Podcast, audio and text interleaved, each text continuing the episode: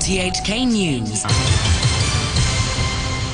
It's eleven o'clock. I'm Robert Kemp. Tonight's headlines. Police arrest fifteen people on suspicion of manipulating the share price of Jimmy Lai's Next Digital media company.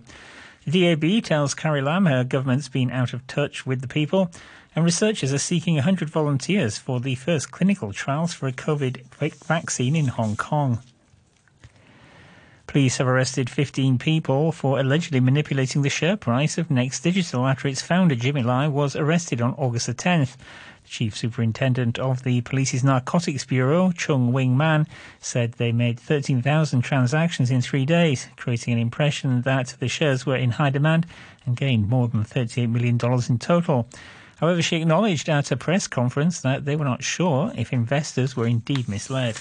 It is very likely that we may never find out, because investors, they have many reasons to invest in a particular stock. But objectively speaking, it is very likely that some investors were attracted by the massive increase in trade volume, which is a forced market situation presented by these arrested persons. The Securities and Futures Commission says it has no comment on the case. Activist investor David Webb, a former director of the Hong Kong Exchanges and Clearing, says it's rather unusual for the police to be taking the lead on allegations of market manipulation, which is usually under the purview of the S F C. Mister Webb said he wasn't sure why the police had taken this step. It was rather entertaining to hear the police say they're not even sure whether anyone was misled, misled by what was happening, and it might be quite difficult for them to make their case. In my view, no one should expect a signal from what other people are doing in the market. Each investor needs to make their own decision, even if they know what they're doing is betting on the greater fool to pay more for the stock than they do. That happens all the time in all sorts of stocks. And to, to be making such a show and dance out of it right now with a press conference, when by their own admission they don't seem to have a lot of clear evidence, is rather puzzling. I don't know quite why the police are doing this. Pro-Beijing D A B party says it's told the chief executive to reconcile with the people, saying government policies in the past few years have been out of touch. The party's chairwoman, Starry Lee, says the Executive Council can play a greater role in policy formulation, and interactions with political parties needs to be strengthened. Her party put forward thirty-one suggestions to Carrie Lam for the upcoming policy address. Miz Lee was asked if the government should reach out more. Of course, uh, nowadays the communication is not uh, limited to one way, especially their team should get used to the social media, right? I hope that her team can uh, get in touch with people in different way. Uh, of course, the suggestion that we have raised is to make use of the Executive Council and uh, to have a better communication with the uh, Legislative Council. And I think these two are also important. one hundred volunteers are being recruited to take part in the first human trials in Hong Kong for a coronavirus vaccine scheduled to begin in November. Vicky Wong has details. Professor Yuen Kwok-yung says they've received about twenty million dollars from authorities and are hoping to recruit about one hundred healthy people in Hong Kong for the trials. His comments came a day after the University of Hong Kong announced that mainland authorities had given the go-ahead for clinical trials for the nasal spray, which it has been developing with Xiamen University and Beijing Wantai Biological Pharmacy. But Professor Yuen says there are three phases of clinical trials for vaccines, and after the first phase launches this year, it will take at least another year before the vaccine can be used. Hong Kong has reported twelve coronavirus cases today, including five local infections. This includes two more people who took part in the government's universal testing scheme, which has now detected a total of twenty-one cases. The government estimates there are still around one hundred silent coronavirus carriers in the community and has warned that any of these could cause an outbreak. Wendy Wong reports. The Secretary for the Civil Service, Patrick Nip, based a figure on the number of carriers picked up in the government's free community testing scheme. Authorities have collected samples from more than one point four million people in the scheme and have found nineteen new infections. Speaking on commercial radio, Mister Nip said it was difficult to predict how many more people would take part in the program now that it's been extended for three more days until Monday. Mister Nip also spoke on an R T H K radio program calling on parents, teachers and students to get tested before face-to-face classes resume later this month. You're tuned to R T H K. The time is just coming up to five minutes past eleven. The government says most departments will resume full public services from next Tuesday as the epidemic continues to stabilise here, but officials say social distancing precautions will still be taken. They're also expecting demand for such public services, which have been disrupted for months, to spike in the coming days and warn that processing times may be affected. Suicide prevention experts from the University of Hong Kong said people in the city look to be faring better than expected under the impact of COVID nineteen and the aftermath of last year's protests, with no significant rise in suicide rates recorded in the first eight months of the year. The Centre for Suicide Research and Prevention added that the suicide rate last year was slightly up from the year before, but youth suicide actually dropped. Centre's director Paul Yip says he's still concerned that suicide rates might rise later, but he says bonding among people and the prevalence of social media may have helped citizens deal with challenges. It's not only the social media, I think it helped us to connect the people, but I think the resilience has been building up in the Hong Kong community. Even the social movement itself, it built up the resilience of the Hong Kong population. There are people, they like to participate, they don't want to give up. This co-sharing of all these materials, this thing, it creates some sort of bondage within the community itself. It helps the people to face up these sort of challenges. The government is expecting to have to bear parts of the operating losses caused by the months-long suspension of the express rail link connecting Hong Kong to the mainland, with lawmaker and former K C R chairman Michael Tien estimating the sum to amount to several hundred million dollars. Services have been suspended since January due to the COVID nineteen pandemic. Officials said according to its agreement with the M T R, the government-owned Kowloon Canton Railway Corporation will have to bear some of the losses if actual patronage deviates from its estimate by over fifteen percent. The government says the companies will discuss whether the mechanism has been triggered. Here's Mister Tien. M T R is paying the government a leasing fee equivalent to eighty million dollars a month. I think it's fair that after collecting this eighty million dollars, because it's due to government's strict order to halt the operation of the express rail, they should be looking at a reimbursement of about fifty percent, half, which is five hundred million dollars a year. So half of that, I think, is a starting point for negotiating. The U S consulate has sold its property at thirty-seven Shoeson Hill Road for just shy of two point six billion dollars. The U S consulate general spokesman says the sale is a business decision and won't affect their presence or operations in the city.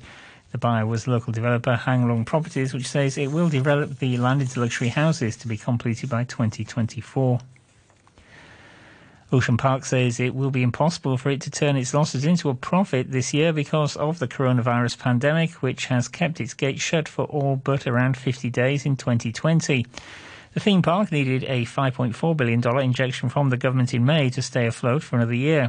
Park chairman Lau Ming-wai couldn't rule out the park closing next year, but says it's too early to say either way. He says they're introducing two pilot schemes when it's allowed to reopen as early as next week, including a staycation, hiking and camping plan that will allow visitors to go on the park's trails for the first time. It's silly not to offer a genuine staycation experience where people can unwind from the hustle and bustle of the city. One of the biggest considerations is where can we locate a pilot episode of Camping Glamping with stunning views. I'm sure marketing will beat me up for saying too much, so uh, I cannot reveal the exact location. Tourism workers' unions say many tour guides have failed to apply for a five thousand dollars government subsidy for the sector, some because of disputes with their employers. The Hong Kong Tourism Industry Employees General Union says one travel agency refused to put its company stamp, which is needed on applications, on some forty guides' forms. It says other tour guides also had problems getting their company's stamp as their bosses haven't been in Hong Kong. The union's chairwoman, Sarah Leung, says the government has been too rigid and bureaucratic in screening applications. The government refused to adjust the rule to the tour guide, uh, so we hope uh, can review the application to help them to quickly to get the funding. The government of Indonesia has postponed plans to construct a new capital city to replace Jakarta, blaming the coronavirus pandemic. Here's the B B C's Peter Hyatt. Indonesia's current capital is overcrowded, filthy and sinking fast as it pumps drinking water out of the land it's built on. Rising sea levels add to the threat of flooding, which is already a regular event. So the government is planning to build a new capital, much further east on the island of Borneo and nearer the geographical centre of the country. Work was due to start next year, but officials are now quoted as saying Indonesia is switching its priorities to fighting coronavirus. However, the officials say planning work on the thirty billion US dollar project is continuing. Huge fire has broken out in the port of the Lebanese capital Beirut just over a month after a devastating explosion there. The blaze is reported to have begun in an area where oil and tyres were stored. It sent a column of thick black smoke towering over the city. The fire triggered memories of last month's deadly blast. Britain and the European Union have been holding urgent talks about new British legislation that overrides a key Brexit agreement and breaks international law. The European Commission wants assurances from the U K that the withdrawal agreement signed by both sides in January will be fully respected. The E U has strong concerns about the new bill on cross-border trading arrangements in Ireland. It has also been criticised by former Conservative Party leaders Michael Howard, now in the House of Lords. He's among those who've slammed the government. How can we reproach Russia or China or Iran when their conduct falls below internationally accepted standards, when we are showing such scant regard for our treaty obligations? Investors here didn't have much of an appetite for the market debut of Yum China on the local bourse. Shares of the New York-listed operator of K F C, Taco Bell and Pizza Hut chains in China were in the red throughout the day, slipping as much as six point three percent early on before recovering slightly to close five percent down at three hundred ninety dollars and twenty cents per share. Property mogul Li Xiaoqi is stepping down from his roles at Sun Hung Kai Properties. In a filing to the Hong Kong Stock Exchange, the property giant says the ninety-two-year-old will be retiring as a non-executive director and the vice chairman of the board, a position he's held since nineteen seventy-two. Mister Li has stepped down as chairman and managing director of Henderson Land last year, handing the reins over to his two sons. Now sport, and we start with tennis. The home favourite Serena Williams has reached the semi-finals of this year's U S Open and remained on course for what would be a record-equalling twenty-fourth Grand Slam singles title. Williams completed a three-set comeback against the unseeded Bulgarian Tsvetana Pironkova, winning four six, six three, six two. The B B C's David Law was watching. It hasn't been straightforward for her. I would say it's been an impressive fight back, six two in the third set against Tsvetana Pironkova, who is unseeded here and in fact unranked, because Pironkova, having given birth to her son three years ago, has not played a tennis tournament since. Wonderful match, really high quality, and Williams pushed to the limit, but she's come back, she's won it, and uh, two more matches to win for Serena Williams to try to reach that mark of twenty-four Grand Slam titles that she so seeks. Williams will play Victoria Azarenka in the semi-finals. In the men's draw, Dominic Thiem cruised into the semi-finals with a straight sets win over Alex de Minaur. There he'll face Daniil Medvedev of Russia. In the N B A playoffs, the Toronto Raptors outlasted the Boston Celtics in double overtime to force a Game seven on their second-round series. O G Anunoby hits a three-pointer with less than a minute left to give the defending N B A champions a lead for good. The Raptors prevailed one twenty-five to one twenty-two. Their efforts were built on the leadership of Kyle Lowry, who led all players with thirty-three points in fifty-three minutes played. That's just two hard teams playing hard, and, you know, it's just a tough double overtime game. But no matter how you get it done, no matter who has to do it, Coach believes in us and what we do. We believe in him and what he believes in, what, what he wants us to do, and uh, we got to Game seven. Elsewhere, the Los Angeles Clippers are one way, one win away from reaching the Western Conference Final. They beat Denver ninety-six to eighty-five behind thirty points from Kawhi Leonard. The Nuggets now find themselves down three games to one for a second series in a row. In baseball, the Atlanta Braves hammered the Miami Marlins in a result that resembles an N F L scoreline. The Braves set a franchise scoring record by winning twenty-nine to nine. Adam Duvall drove in nine runs for Atlanta with three homers, including a grand slam. Reminder of our top stories tonight. Police arrest fifteen people on suspicion of manipulating the share price of Jimmy Lai's Next Digital media company. D A B tells Carrie Lam her government's been out of touch with the people, and researchers are seeking one hundred volunteers for the first clinical trials for a COVID vaccine in Hong Kong. The news from R T H K. R T H K Radio three. It's time now to look at stories covered in this evening's News Wrap programme. Police said they've arrested fifteen people over the recent price surge in Next Digital shares after the arrest of its founder Jimmy Lai last month. Chief Superintendent Chung Wing Man said the group is alleged to have used social media to attract small investors, making a profit of thirty-eight million dollars in three days.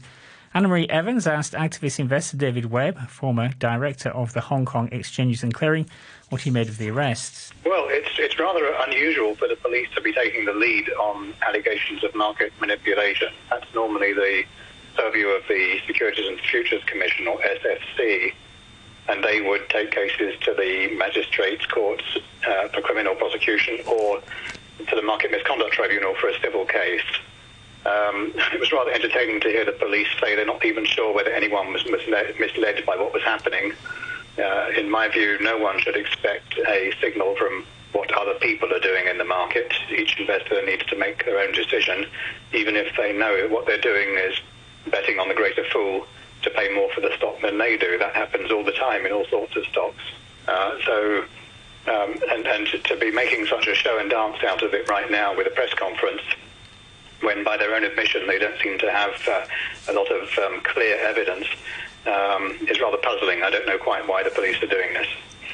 The Securities and Futures Commission says it has no comments on the case. As a regulator, part of its duties, as you say, is to look into market irregularities. So how likely is it that the reputation and its role as a regulator will be undermined because of this case? Well, I, you know, I, I would hope that they would, in these special circumstances, either confirm or deny that they've been assisting the police on this, because if the police have gone off on a frolic of their own without the assistance of the S F C, um, in terms of... Uh, analysing market data, uh, because the S F C does have access to that, uh, and the police don't normally, um, then it would be very odd. Uh, but if they're if they're working together on it, and if for some reason they wanted the police to go take the lead, then, then that may be a new style of working that they haven't previously used. Now, the news of the police's arrests broke during trading hours, and trading of Next Digital shares wasn't suspended. So what do you make of that? Well, there's no obvious reason why it would be. What people do in the shares of a stock doesn't directly relate to the company itself. Um, so, uh, and, uh, you know, as far as I know, nobody on social media ever claims to have special knowledge about the company when they were urging others to buy the shares. They may have had their own, um, you know, uh, well-meaning but misguided reasons for, for urging others to buy the stock. As I said at the time, or soon afterwards, uh, when you when you buy shares in the market, you're not supporting The, the company that issued those shares, you're supporting the people who are selling them. Um, so it was rather misguided for people to say that, but I don't think there was any claim to, to, uh, to have special information about it. Suicide prevention experts from the University of Hong Kong say people here appear to be faring better than can be expected under the impact of COVID nineteen and the aftermath of last year's protests. The Centre for Suicide Research and Prevention says there's been no significant rise in suicide rates over the first eight months of the year. Centre's director Paul Yip told Francis Sit he thinks Hong Kongers have become more resilient over the past year. What we have seen in last year during the social movement itself, the people, I think they formed some bondage. Of course, I think we still talk about a very polarised society, but within that group, they built up some sort of bondage.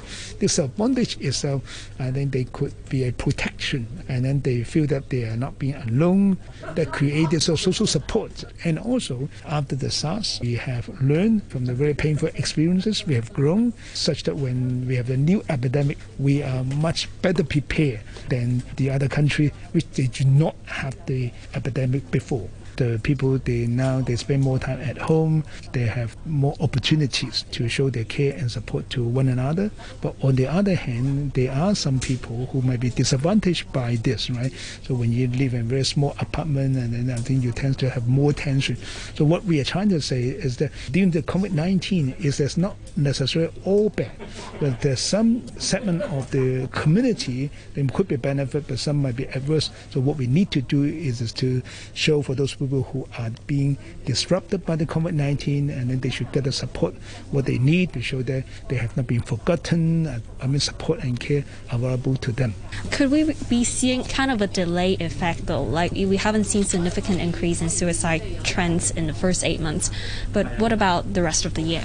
Yes, that is our worry too, because our economy is going to have more difficulties now. The unemployment rate is expected to go up. The more retrenchment, I think, in the future. All the research suggests to us that in the time of a high unemployment rate, that could lead to a high suicide rate. So I think there could be some delay of this effect. I think we need to do more preparation in terms of financially and emotionally to prepare this financial downturn. Who are some of the more vulnerable groups looking forward? Apart from people who might be hit financially, other groups that we might have to pay more attention to? And how uh, should the society and the government prepare for this possible increase in suicide rate? Hong Kong is an aging society already. I think we are eighteen percent of people the age sixty or above. And then in our latest statistic, it suggests that for men age sixty or above, I think they have a higher rate. So I think there are multiple ways to do it. First of all, for those elderly people, they should pay more attention to their mental health. If they are not well, please do seek help, because men is not very good at seeking help.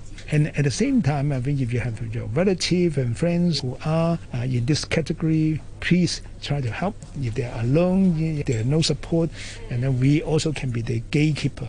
Wildlife populations around the world have declined on average by sixty-eight percent in the last fifty years. That's according to a new report by the conservation charity W W F. The loss of nearly two-thirds of our wild animals is mainly due to agriculture and habitat destruction. The report uses the phrase, nature is in freefall. So what can be done to change this, and do we all have a part to play? The B B C's Bola Musura asked Marco Lambertini, the Director-General of W W F International, what part human beings have played in this catastrophe. Unfortunately, uh, we are playing uh, the majority of the part in this, and uh, as you just alluded in your introduction, the main uh, reason is habitat destruction. Habitat destruction related to our current development and economic uh, model that uh, is basically making profits at the expenses of nature and the environment. And that's exactly where we need to focus our attention in order to change the tide of wildlife decline and species extinction. And by the way, this is not a problem just for the wildlife in itself. They, of course, we want uh, to respect and coexist with uh, and, and protect and love. But it's also increasingly an issue uh, related to us. Uh, it is an economic problem as much as a conservation problem. Uh, the services that wildlife provide to us, to our economy, are huge. Mm-hmm. Uh, when we talk about wildlife, you always maybe think uh, instinctively to you know, tigers and elephants, of course. But think about the pollinators, the insect that actually Uh, and pollinate crops, two-thirds of our crops. Imagine the fish in the ocean, hundreds of millions of jobless livelihoods and nutritious diets depend on it. So massive economic and social contributions that are disappearing with the disappearance of wildlife. Because it's interesting when you spoke about profits above being put above nature, you know, my mind automatically went to the Amazon rainforest and other uh, areas, such as even in Kenya, where they say cattle is being, uh, you know, where grazers, these massive cattle farmers, are, you know, kind of cutting down, uh, you know, the, the, the rainforest in order to make way for their, their animals. But as you say, it's also to do with the pollinators, the bees, and as we've seen over the past few months during the lockdown, how nature suddenly seemed to recover and people were seeing animals even in cities where they hadn't seen them before. So bringing it closer to home to those people who live in cities, for instance, what part can people play wherever they are in the world? Uh, fundamentally is is about, uh, as I said, our food system. This is the main driver of nature loss, nature loss today globally. Because we are a globalized economy, the food that we eat imports, if you like, nature destruction with it, uh, and, and, and drives deforestation, for example, in the places that you mentioned, uh, and, and, and impact on the ocean and so on and so forth. So Uh, uh, adopting diets that are more sustainable and food that does not drive, for example, deforestation, uh, it is probably the most important contribution we can do in every uh, in our everyday life. And uh, and of course, uh, uh, uh, together with that, is to speak up and ask our political and business leaders, as consumers and voters, to embrace uh, a, a serious plans to mitigate both climate change and nature loss. These two sides of our current ecological challenge. If I can ask you, Mister Lamantini, very briefly about that issue of diet. You're talking to somebody who's a, I am one hundred percent a carnivore. Telling somebody like me that I should maybe be moving more to a plant-based diet, I have to tell you, would be a major challenge, and I know I'm not alone in that. Um, how would you, uh, um, you know, how would you talk to people like me and others that, you know, this is why this is so important? So, the, first of all, um, we, we don't need, I mean, at the end of the day, it becomes also a personal choice, and we don't need to take a radical approach. But there is no doubt that uh, uh, particularly beef production is the main driver and has got a footprint on the planet, which is uh, very, very heavy. And so reduce and, and eat a sustainable food as much as possible.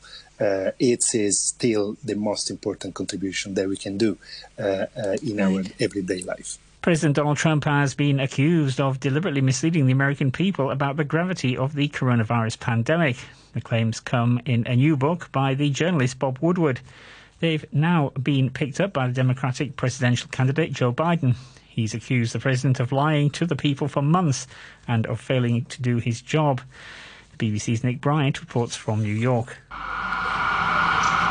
Even as the coronavirus began claiming scores of American lives, the U S president publicly talked down the threat. It will go away. You know it. You know it is going away, and it will go away, and we're going to have a great victory.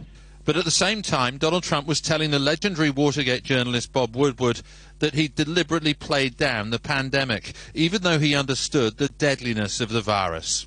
Well, I think, Bob, really, to be honest with you, sure, I want you to. I be. wanted to.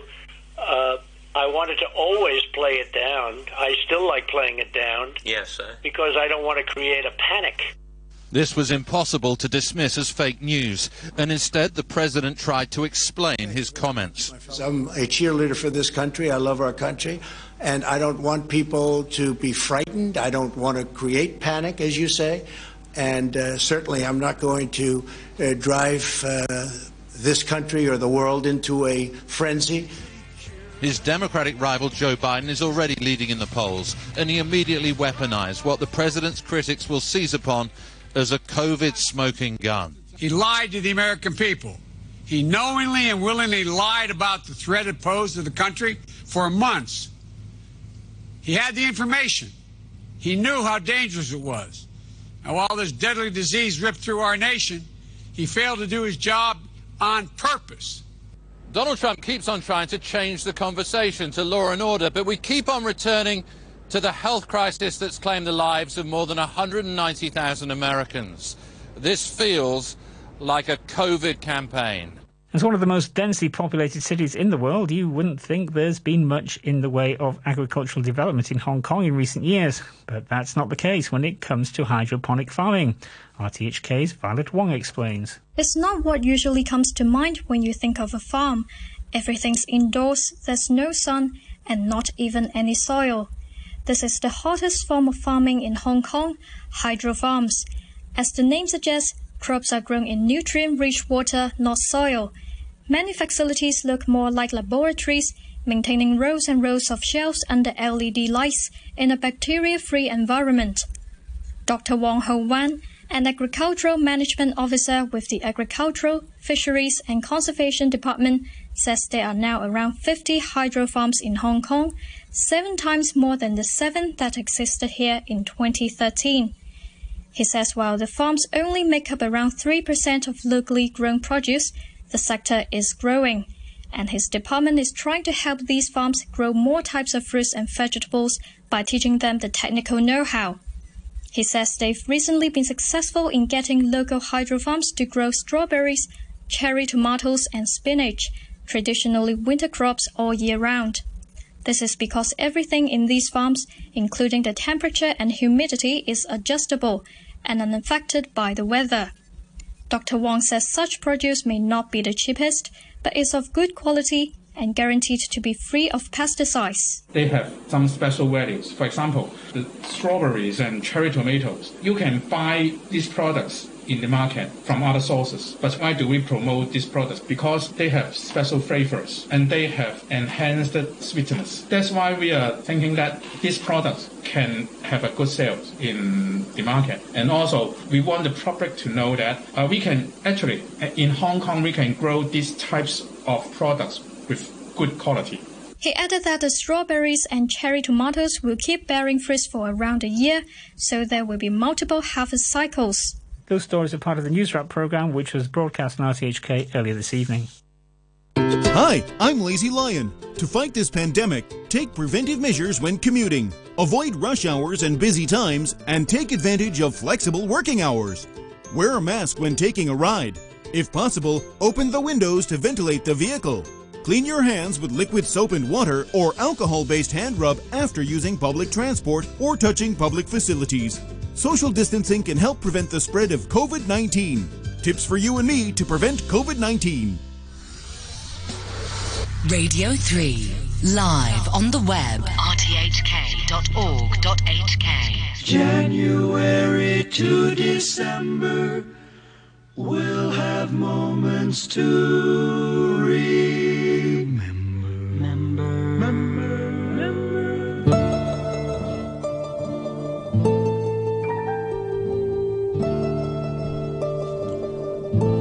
Yes, the moment is now. Nostalgia from now until one a.m.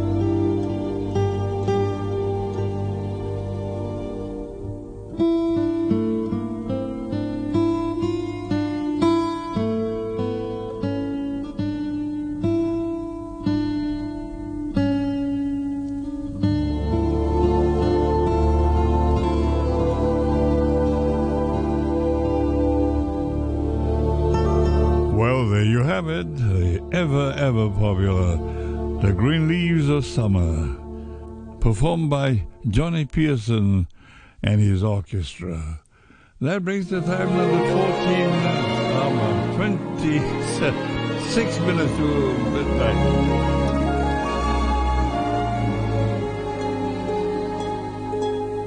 I'll walk alone, because to tell you the truth, I'll be lonely.